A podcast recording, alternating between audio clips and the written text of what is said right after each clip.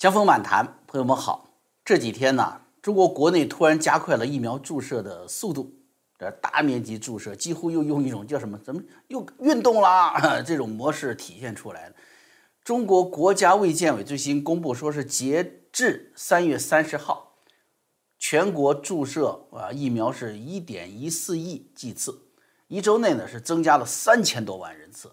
过去三个月加起来是八千多万呢，你说这是不是突然大面积的加快了这个注射的这个呃频率啊？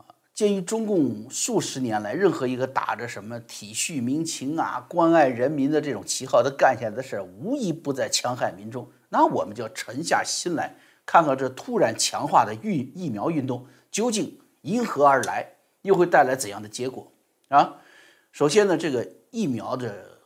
规模化生产这种实现呢，是这个人人打疫苗什么苗苗苗苗苗啊，搞这个运动的基础啊，你必须要这么多的生产量出来了，才能满足这么大人群的需要嘛。哎，你刚刚才说咱们听那个运动的口号苗苗苗苗苗，哎，你就知道了，这里面包含了多少愚蠢的决策和愚昧的跟从了。疫苗这个疫苗走到规模化生产这一步，是中共疫苗政治化。抄近道和民族主义的产物，为什么这么说呢？去年八月二十二号，啊，中共的央视对话栏目他自己报道出来的，是不是？国务院叫做联防联控机制科研啊攻关组疫苗研发的这个工作组长叫做郑中伟，啊，他说是七月二十二号正式启动新冠疫苗的紧急使用。他透露说呢，说这个。中共在六月二十四号就批准了疫苗的紧急使用方案。其实，在更早的时间里面，哈，朋友们如果还有印象的话，去年的三月份，那中共媒体就用叫特大喜讯、特大号外的夸张形式报道，说共军病毒研发第一人少将陈薇接受了新冠病毒疫苗第一针，还记得吧？是吧？那个时候，你想那个时间，三月份距离中共宣称的发现病毒才两个月，怎么就拥有了病毒疫苗了？哎，除非是中共早在宣称的病毒爆发前至少三个月就拥有了对冠状病毒的全面的掌握，这其实就是涉及到病毒来源的另外一个问题了，是更大的话题。我们过去节目中也做过了，今天呢就放下不表啊。但是这个号外这个特大喜讯反映出什么问题呢？就是不仅中国，全世界都一样，在面对这样巨大的疫情之前，都在强化研发，都想走在最前面。但是科学的程序是一定要走完的呀，疫苗是要经过临床三期试验后验证其安全性，才可继续往前推进的。开发疫苗通常需要数年的时间，本次新冠大流行紧迫性、严重性将疫苗研发的进程大大缩短，这是全球性的问题。但是呢，人的生命是不能够拿来妥协的，你起码要把这个三个阶段走完的，尤其疫苗是不是？你涉及到大面积人群，数以千万、数以亿万的生命和健康，你这一针下去，带来的是什么？所以大家拼的是什么呀？就是国家科学实力，你能不能走在前面？实际上有这个基础，包括医疗研发的创新能力，包括市场化的综合生产能力，是吧？你就是你你东西搞出来了，你能不能把它变为产品，大量生产出来，也是考验呢。那在这个期间，已经有确切的大量证据指控是来自中共对西方疫苗生产研发机构进行黑客盗窃。呃，中共的民族主义宣传为这种盗窃是大开绿灯嘛？是不是？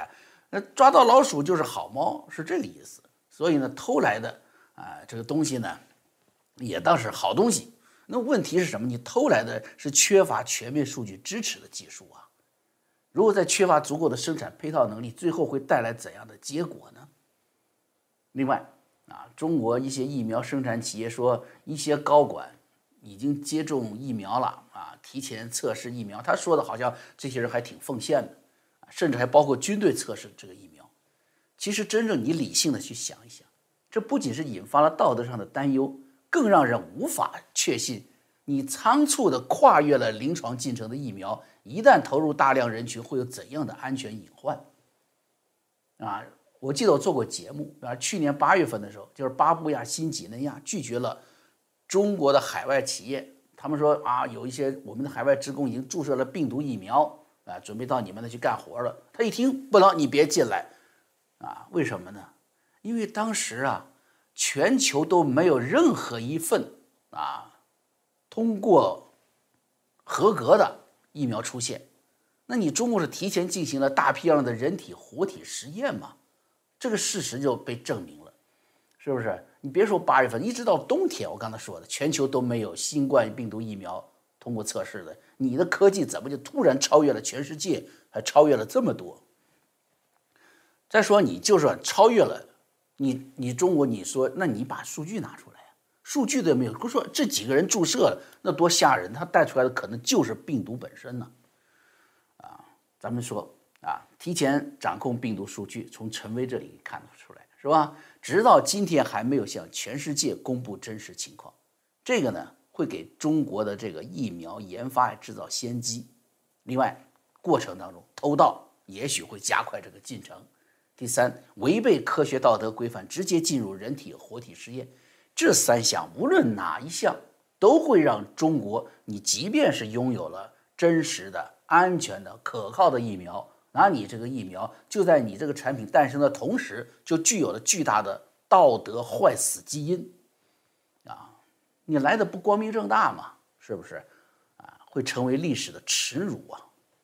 啊，当然，也许当下的中国的民族主义氛围下，人们不再在乎这种道德因素了，是吧？只要超过英美，赶英超美就行了啊！只要在主席台上接受。中共党魁颁发一个国家荣誉勋章，就意味着一切都可以洗白了，啊，那么好，这毕竟要注入每一个人的人体的血管里的，这个有着不道德因素的，又充满了民族自豪感的产品，咱们就问两条：它有效吗？它安全吗？在二零二零整个中国抗疫期间呢，哈，呃。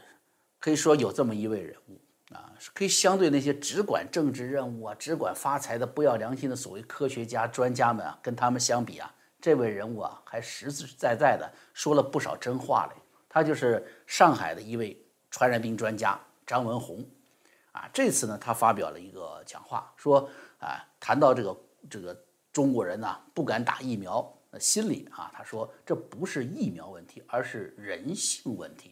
他举例说，很多东西你得不到的时候啊，一直非常盼望你可以得到，特别是免费的时候，你突然就觉得为什么要给我？咱们说呢，从社会大众心理来说，哈，张文宏这句话没有错啊，这话本身没错，但是这番话却引发了潮水一般的评论。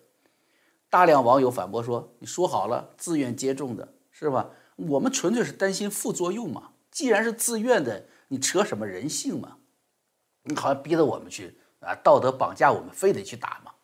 还小伙子说了，我还没结婚呢，没生孩子呢，这么早打这个疫苗，我还不能害怕一下吗？是不是？你弄个反作用，我我这个断子绝孙了怎么办呢？这网友质疑的，对不对？还有说了，为什么国内看不到上海有一个孩子打完疫苗之后的那么大的副作用？为什么这条新闻媒体上报纸上看不见？啊，还有说到现在还没有公布疫苗的临床试验数据，用一些模棱两可的词语来描述疫苗效果，直接公布数据不就完了吗？消除大家的顾虑吗，是不是？说白了啊，针对张文宏的那一句评论，民众们不是直接对他这个人有什么意见，而是反映了对疫苗的不信任，就是对这个社会，这个中共统治了七十年、毁灭了道德七十年的社会不信任。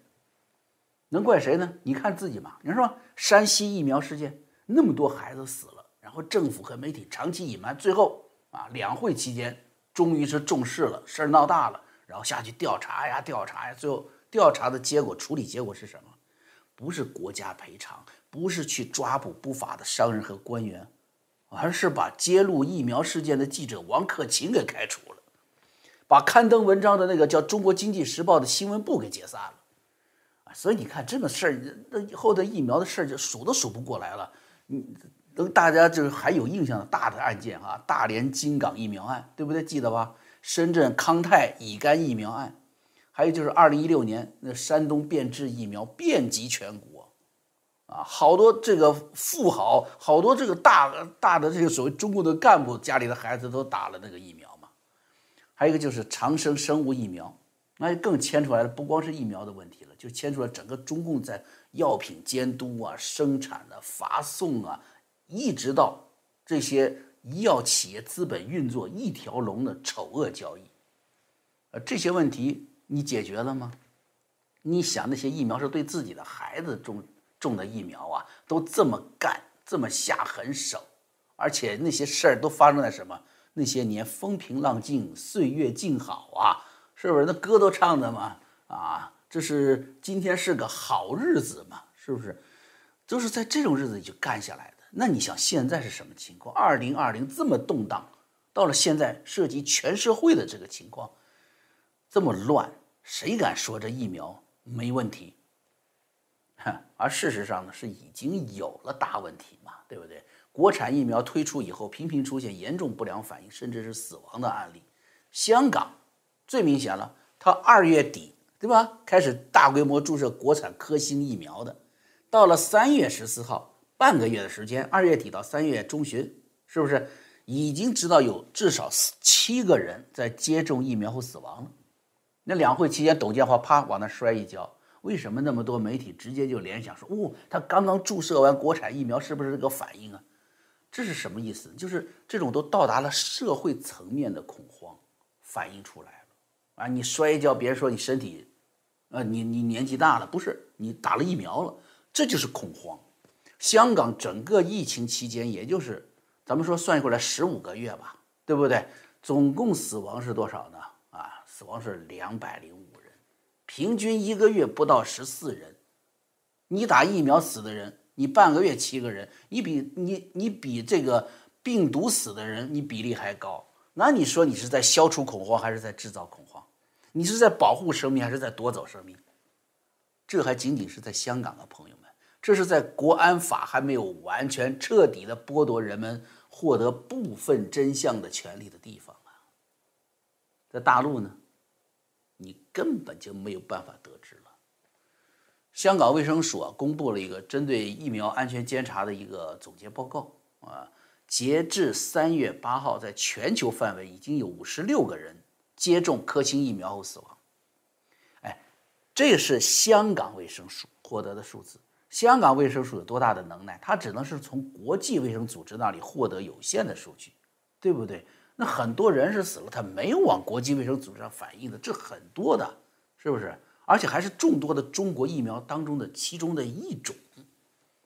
那你看巴基斯坦总理是不是？那伊姆拉汗三月十八号接种的中国的疫苗啊，两天后就确诊中共病毒阳性。哎，你说这个有效性，你这个 这这这个疫苗有效性靠谱吧？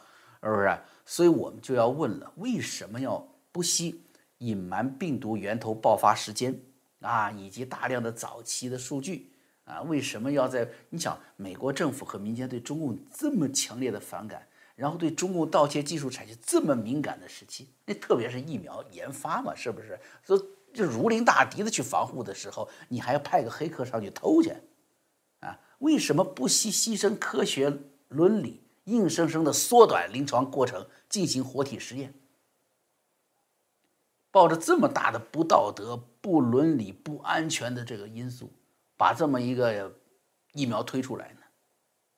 告诉你，就是背后的原因就是手，就是习近平要争做世界霸主，就是中共要输出极权主义理念治理世界的政治需求啊！病毒来源于中国武汉，对不对？哎，容易解决，撒个谎，甩锅就行了啊！意大利啊，韩国。美国，哎，病毒源泉在你们那儿。呃，是很多在海外的朋友觉得这是很荒唐哈。但是你知道，我接触过不少朋友，众多的大陆的朋友都觉得，哇，我们好无辜啊！我们中国大陆早就干净了，都是外国人甚至留学生把病毒带了回来的。嗯，你看，你说中共的这个对病毒源泉控制是不是一杆戳到底？没有人敢反驳了。在疫情的社会管控上呢，中共也不需要考虑任何一点点人道的因素，社会主义铁拳啪一下砸烂的不仅是不同的思想、不同的声音，还可以砸烂你得了病的人，砸烂你得了病的人的家庭。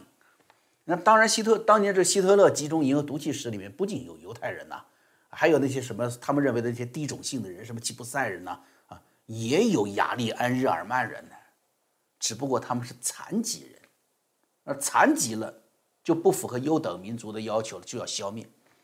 中共这边是一样的，只要每个个体生命被无限缩小，没有信仰了，没有灵魂了，没有思想，他感觉到你就是一个可用的，你你就是一块肉，那。我要用你就是一块劳动力，对不对？然后这些就会无限扩大的党和国家意志淹没了。所以啊，这些方面中共通过宣传、通过欺骗呢，实在不行出动战狼，是吧？基本上都可以实现了啊，隐瞒呢都可以完完成了。但是疫苗是要动真格的，你要看见那一瓶瓶的粉剂、一瓶瓶的药水的，是不是？怎么办呢？嗯，一边放着民众的生命。与健康，一边放着党的意志，请你做选择题，当然选择党和领袖的意志嘛，是不是？过去的七十年，每一次这样的选择，答案都是一样的，啊，一带一路啊，金钱开路，到了这个华为的五 G 深耕，是不是？这些在国际上都受到阻力了。现在疫苗开路，疫苗外交，哎，好用，行之有效。各个国家，特别是第三世界国家，因为它经济状况也不好。对不对？然后医疗科技水平也受限制，生产能力也限制，所以发达国家，呃，这个给他们的疫苗呢也有数，是不是啊？你你不管是强生的啊，还是哪儿的，那资源非常有限，哎，甚至呢，这个他们很多好的疫苗呢，在运输和存储方面呢要求也高，所以这些国家也达不到这种西方的这好疫苗的要求，啊，于是怎么办呢？哎。中共的疫苗就打开了这个口子了啊，所以迅速的进行疫苗规模化生产，就可以帮助中共在国际上，主要是你想毛泽东时代就开始往自己的潜意识中灌输亚非拉人民的领袖、亚非拉人民的解放者这么一个身份啊，用这个现在的疫苗赋予它新的光环，是不是啊？但是疫苗外交这个外交，朋友们绝对不是恩典。你说中共就给你们就那么喜欢你非洲人，就喜欢你这个第三世界国家人不是？中共历史上，即便是让就是说国内人看见，哇，好羡慕啊！富强粉运到运到波兰去了，哇，这么好的粮食运到非洲去了，他国内人都吃不着的东西，他很羡慕对外援助的啊。即便是这样子的对外援助，都是有着非常强烈的共产殖民色彩的。我记得这个。小时候常见的那个一个一个宣传，当时中共支援叫非洲坦赞铁路嘛，啊，坦桑尼亚赞比亚那个铁路，当时有个小册子，我印象很深，宣传说坦赞铁路的英文叫做叫做 Tazara Railway。当时小时候不认识英文，就听大家念，听大大一点的这个兄弟姐妹们念，叫 Tazara Railway。啊，非洲当地斯瓦西里语呢叫什么？叫做侮辱 Railway。哎，它是就是自由铁路的意思啊。小时候不懂英文嘛，就记得那个塔字儿啊，塔字儿啊，呃，读起来好像什么，就是啊啊字儿啊啊字儿啊，挨宰了挨宰了，加上那个侮辱侮辱啊，听的就是呜呼呜呼啊，就是说当时我们小朋友在一起说了，哦，呜呼挨宰了，呜呼挨宰了铁路，呜呼挨宰铁路，哎，真的还就结果就这样，这条铁路啊，用掉了中国当年全部外汇储备。就为了跟英美抢夺在非洲的化石权，其实完全是当时中了美国人的招了。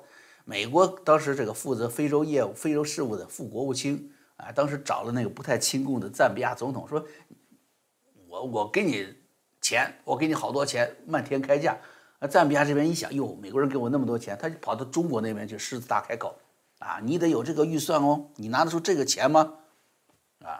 那上呗，是不是要跟美国佬拼嘛？要做非洲的领袖，还能在乎钱吗？啊，就这样，你知道吧？呃，一这个全国的外汇储备都花进去了，两个多亿美元当时啊。你看现在这条坦赞铁路，现在据说是我看了 BBC 的一个报道，说是一个星期才能开一班列车。你说这个铁路铺在那还有啥用处？习近平。最近实际上还去了，去非洲的时候还去拜去拜见了这个铁路，说着：“哎呀，中非友谊的结晶啊，中非友谊的见证啊，是见证啥？我告就是我们小孩时候说的，就是呜呼安宰了，是最准确啊。说现在不修铁路了，呃，发疫苗了，是吧？依然体现了中共的什么新的殖民色彩。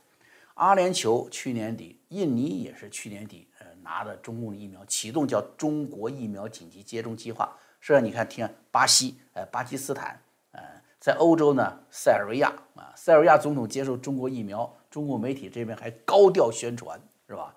这是什么？就是对外啊。那对内呢？有官方文件显示啊，传说中是强制接种是真实的，不是什么自愿接种。张家港政府要求四月份每日接种量为一万八千多剂，哎。你如果不接种疫苗，还严禁进入市场，好多好多这个省市开始干这个事，你这还是自愿接种疫苗吗？是不是？所有的政策到了下面全部变样，你说是故意变样的吗？还是默许变样呢？中共就是这么干的。再到以后，我跟你说呀，提醒民众哈，你是你没有接种疫苗的啊，你可能就不能够搭飞机了，你不能够坐高铁了。这就是什么？就是堂而皇之的增加了一项。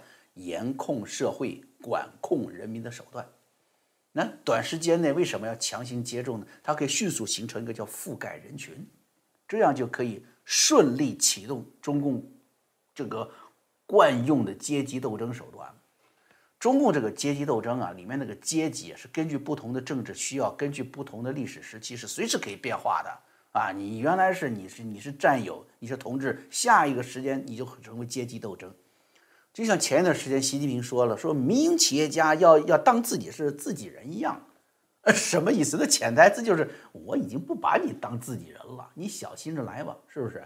说你有钱了，你要不把钱交出来，你不老老实实的接受我们的这个宰割的话呢，你随时成为被斗争的阶级。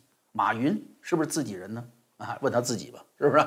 那么以后呢，咱们想不接受疫苗注射的，不接受中共控制的，就会成为。被斗争的阶级，哎，甚至可能是什么？根据疫情的变化，可以根据疫疫疫苗的有效期，可以定期强化这种阶级斗争的存在。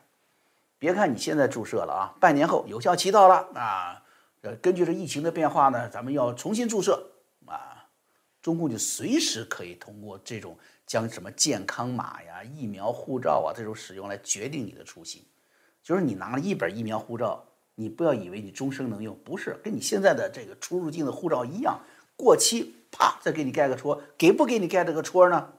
就是中共说了算了。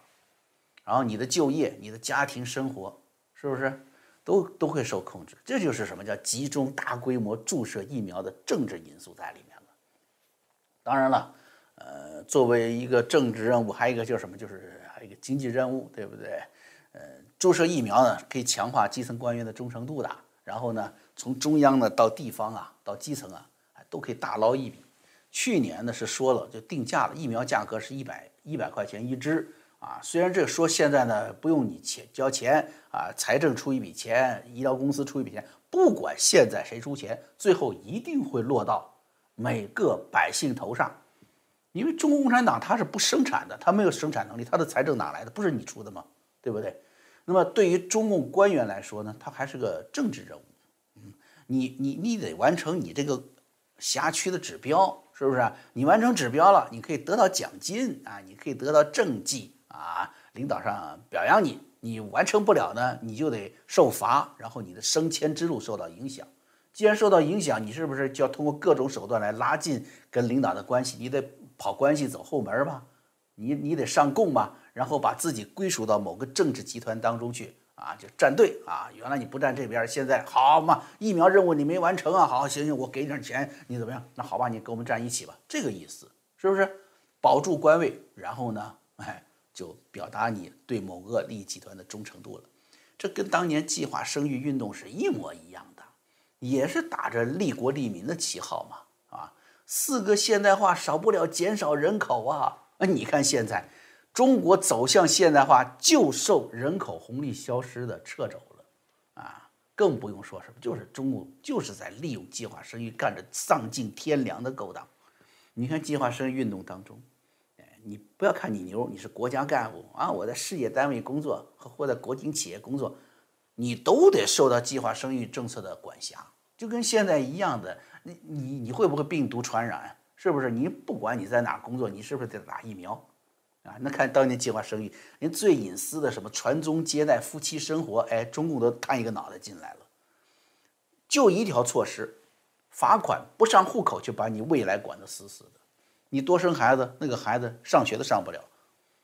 你你你不服他管吗？是吧？所以我们可以想象哈，就是一个疫苗注射这样的以大规模的社会运动形式出现的这个现象，同样是打着为了你的健康、为了你的生命的，只要是运动。一定会成为中共当下啊，它是处理这个国内焦头烂额的什么社会、政治、经济危机，对国际上呢那么严酷的国际社会压力，它能用好的，目前来说最好用的一个管控手段，哎，而且朋友们呢，注射已大规模的开始，是吧？这个可不是什么拭目以待，看看以后是不是这么发展，不是这个事儿啊。已经是实实在在而且可怕的降临在每一个中国人身边的罪恶。江峰漫谈，我们啊，下回再见。